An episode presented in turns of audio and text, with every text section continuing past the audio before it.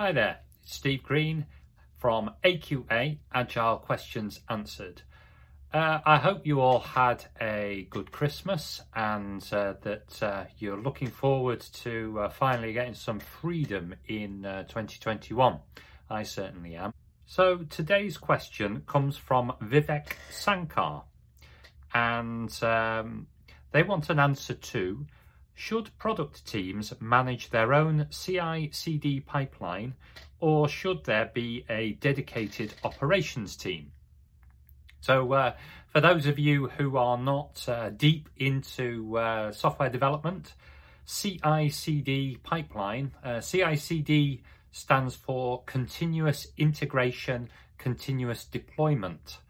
So, uh, what this means is that um, a developer makes a change to some software, a whole load of tests run, and if those tests pass, then the pipeline automatically uh, moves the software to the next stage and it goes through a number of different things. So it could be uh, performance tests, security tests, could be manual tests, and eventually goes through and becomes a new version of the live software. I think this is very interesting. Um, let's start by thinking about what the Scrum Guide says. So uh, I've got it open here, just have a look. So it says this about the Scrum team. Scrum teams are cross-functional, meaning the members have all the skills necessary to create value each sprint. So it's fairly clear from the Scrum Guide that the management of the CI CD pipeline should be within the Scrum team. So that means that the team needs both the skills to do that and the authority to do it. So let's think about why that should be. Uh, the key insight in one of the key insights uh, that led to Scrum is that when you have you split up responsibility between lots of different teams, it's very difficult to keep them all focused on the same outcome. So, uh, and it's particularly true when you're developing software. So the development team always wants to get things done other teams have got other goals. So um, the team that's responsible for the live system wants to keep the live system running. They don't like change. Change is risky. You know, things might go wrong. And so um, you get these kind of clashes. People are managed by different people, you know, and all these handoffs always take time. So this is the key reason why um, the Scrum Guide says you have everything, all the skills required to finish something, to get it done, to get it out there within the team. Now, let's think about why it isn't like that currently. So, if you go back to the old days, so when I started development, which was uh, in the late 80s, um, software developers tended to do just about everything, especially in the smaller companies. So uh, they would, uh, you know, they would be responsible for building the software, for testing it, and for packaging it and sending it out, which in them days was uh, actually creating a floppy disk and putting it into an envelope. What happened was software and systems got more complicated uh, with the advent of network computers and um, you required a different set of skills.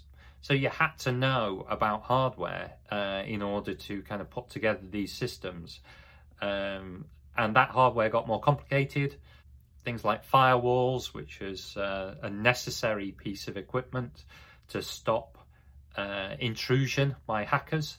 And they all required knowledge that software developers didn't really have. Uh, the other thing was that um, you know a lot of companies, and certainly it happened at companies that I worked at.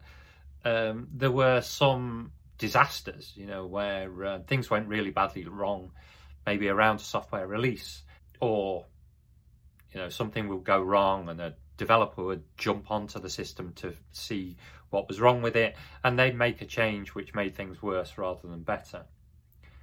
And when the kind of senior management of uh, companies looked at those things, they looked around for a solution uh, to make their businesses more stable because by that time, you're talking late 90s, early 2000s, you know, companies really depended on IT.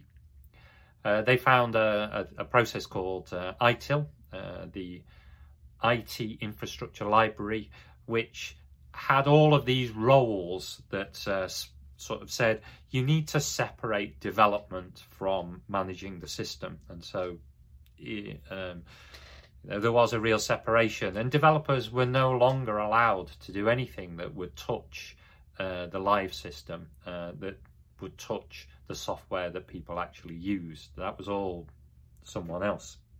Fast forward to today, uh, the way that we develop software and the way that we put software live has really, really changed. So in the old days, everything had to run on physical hardware, so it had to run on actual computers. And so if you wanted to test uh, your system, you needed a full set of computers, and that might be hundreds. I mean, one of the places I worked, you know, the, the live system was run on literally hundreds of computers, all in racks in a server room. And so, if you wanted to test it in a realistic way, you needed the same number of computers in test, and that would cost millions of pounds, literally millions of pounds. And so, businesses kind of tended not to uh, invest in that. Nowadays, with cloud computing, it's a lot easier because what you can do is you can say, well, I want to run this test. You can create all those computers in the cloud um, and use them for a few hours and then just blow them all away. And you're only paying for the time that you're actually using them. The other thing is that the nature of the game has changed really for developers and what they do. So before, in the era of physical hardware, you had people who were specialized in that. And, uh, you know, so they knew about physical hardware, they knew like how to set it up. Um, and that was quite separate from software. Nowadays, that's all gone. Everything is about setting up software uh, components.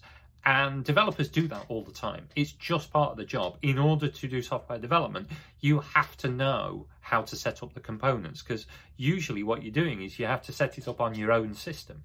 You've got to set it up on your own machine to do the development. And so they're very, very well aware of how to set up these kind of uh, continuous integration, continuous deployment systems. And most of the people who are around today certainly know how to do it reliably and safely. Uh, we've also got a lot better automated tools. So, automated testing has come on a million miles since uh, I was a developer. Um, there's things like security testing. A lot of that is just available automatically now. And I think that another thing is that you can, because it's very, very easy to create new computers in the cloud to run your software, one of the things you can do is you can do it in a lot safer way. So, uh, one of the ways you can do it is called blue de- green deployment. The idea of that is that you have one version uh, which is, uh, say, on your blue system, and that's connected to the outside world, and people are using that. You put the next version on your green uh, deployment, and you swap them over, which is a really, really fast thing. If anything goes wrong with the green deployment, you can just go straight back to the blue in an instant. And so it's very, very safe to do. I think what's even better is what's called a canary deployment. And the way this works is you've got your existing software running, and then alongside it, you have your new software. But what you do is you set up the system so that 90% of your users are using the old software and only 10% get sent to the new software. And what happens is that the two things alongside each other, you can see the, whether the, the new software is working just with a very small number of users. And then uh, the tools available now is you can migrate the, uh, the kind of users over so that gradually everyone is using the system. So that is a very, very safe way of uh, deploying the software. And uh, it means that all of this stuff can be done within one team because, you know, you, they're using a process and they're using tools that they're very familiar with. All software developers have to be familiar with configuring and setting up lots and lots of complex uh, bits of system at the mo- uh, nowadays. And the other thing is that you know you've got all of these tools that make it much safer and much reliable. And I think that there's another advantage to the Canary system, and that is that what it does is it forces you to think about a way of developing software so that the old system, your existing version of the software, and the new version can coexist alongside. And the reason that that's useful is that in reality, it's impossible to instantaneously go from one system to another. Um, you know, any any system of reasonable size is going to be tens or you know maybe hundreds of virtual computers that are in the cloud and um, you know it takes time for the system to change all of them to the new version so there's always going to be this chance that the system's in an intermediate state where some machines have been updated and, and others haven't with this can, uh, the Canary system, it forces you to be able to support both the old and the new version. That's much more robust. So I think that um, you know to answer the question, really. Uh, the responsibility and the ability should lie within the team for managing these continuous deployment uh, pipelines. And I think that the modern tools actually allow that to happen in a much safer way than was previously um, possible back in the days when you had to have very expensive hardware and the tools weren't there.